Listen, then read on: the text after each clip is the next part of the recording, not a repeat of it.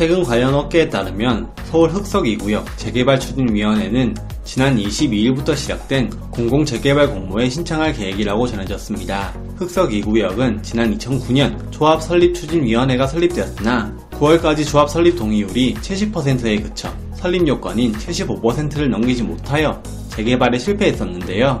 하지만 현재 촉진지구 및 조합 설립 구역의 경우 50% 이상 동의하면 가능하기에 재개발 추진위원회는 현재 주민 66.7%의 동의를 받아 공공 재개발을 노리고 있는 것으로 전해졌습니다. 현재 이곳에는 방송인으로 활동 중이자 전 농구선수 서장훈의 건물도 있는 것으로 나타났는데요. 서장훈은 현재 가족과 공동 명의로 지난 1991년에 지어진 지하 2층에서 지상 7층의 노후 건물을 소유하고 있으며 이는 지난 2005년에 58억 원에 매입한 것으로 알려졌습니다. 이 건물의 현 시세는 120억으로 평가되고 있으며 건물 임대료는 월 3천만 원 수준인데요. 하지만 만약 재개발에 들어갈 경우 건물 철거부터 입주 기간을 2에서 3년 정도로 가정하면 서장원뿐만 아니라 흑석 2구역의 상인들의 경우는 장사를 할 수 없기 때문에 현재 재개발에 회의적인 입장을 보이고 있으며 서장원의 경우 최소 5억 원의 임대료 손실을 입게 되는 것으로 알려졌죠. 그렇기에 어떻게 보면 서장훈에게 안타까운 소식일 수도 있습니다. 평소 서장훈은 아는 형님 등의 방송에서 건물주라는 타이틀을 가지고 특유의 부자 컨셉으로 많은 팬의 사랑을 받았는데 이번 사건이 알려지면서 실질적인 건물 금액과 월 임대료가 공개되자 대중들은 그의 실제 건물에 대해서도 많은 관심이 쏠리기 시작했는데요. 그가 가지고 있는 건물 그리고 임대료와 금액은 어떻게 되는지 알아보았습니다.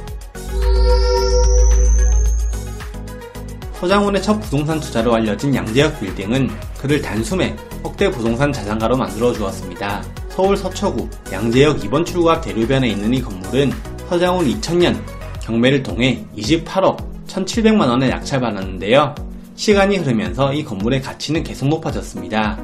위치가 입지적으로 우수한 조건인데다 2011년 양재역에 신분당선이 개통하면서 더블 역세권 호재까지 반영되면서 가격은 계속해서 상승했죠. 매장 임대료, 관리비 등으로 월 3,500만원에서 4천만원의 수익이 예상되고 있으며 건물과 토지의 가치를 합산하면 약 230억 정도로 시세 차익이 약 190억 정도 되죠.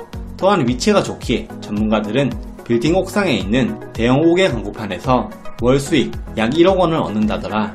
빌딩이 강남 중심의 더블 역세권에 위치하다 보니 광고판 인기가 좋다고 하더라 라고 설명하기도 했습니다.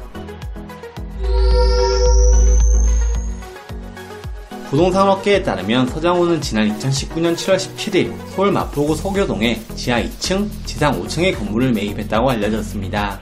서장훈이 매입한 건물은 홍대 클럽 거리 인근으로 유동인구가 많고 홍대 유흥 상권 가운데 최고의 요지에 위치해 있는데요. 서장훈의 건물 건너편에는 방송인 신농협의 건물이 우측에는 YG 엔터테인먼트 전 대표 양현석 건물이 있습니다. 한 부동산 업체에 따르면 서장훈이 건물을 시세보다 저렴하게 샀다고는 볼 수 없지만 매물이 거의 안 나오는 황금 라인으로 입지가 뛰어나고 수익률과 임차인을 보고 산 것 같다고 분석했는데요. 작년에 샀기에 아직 차익을 보지 않은 상태이지만 홍대 내에서도 유흥 상권의 요지에 위치한 건물이기 때문에 임대 수익만으로도 충분히 높을 것으로 추정됩니다.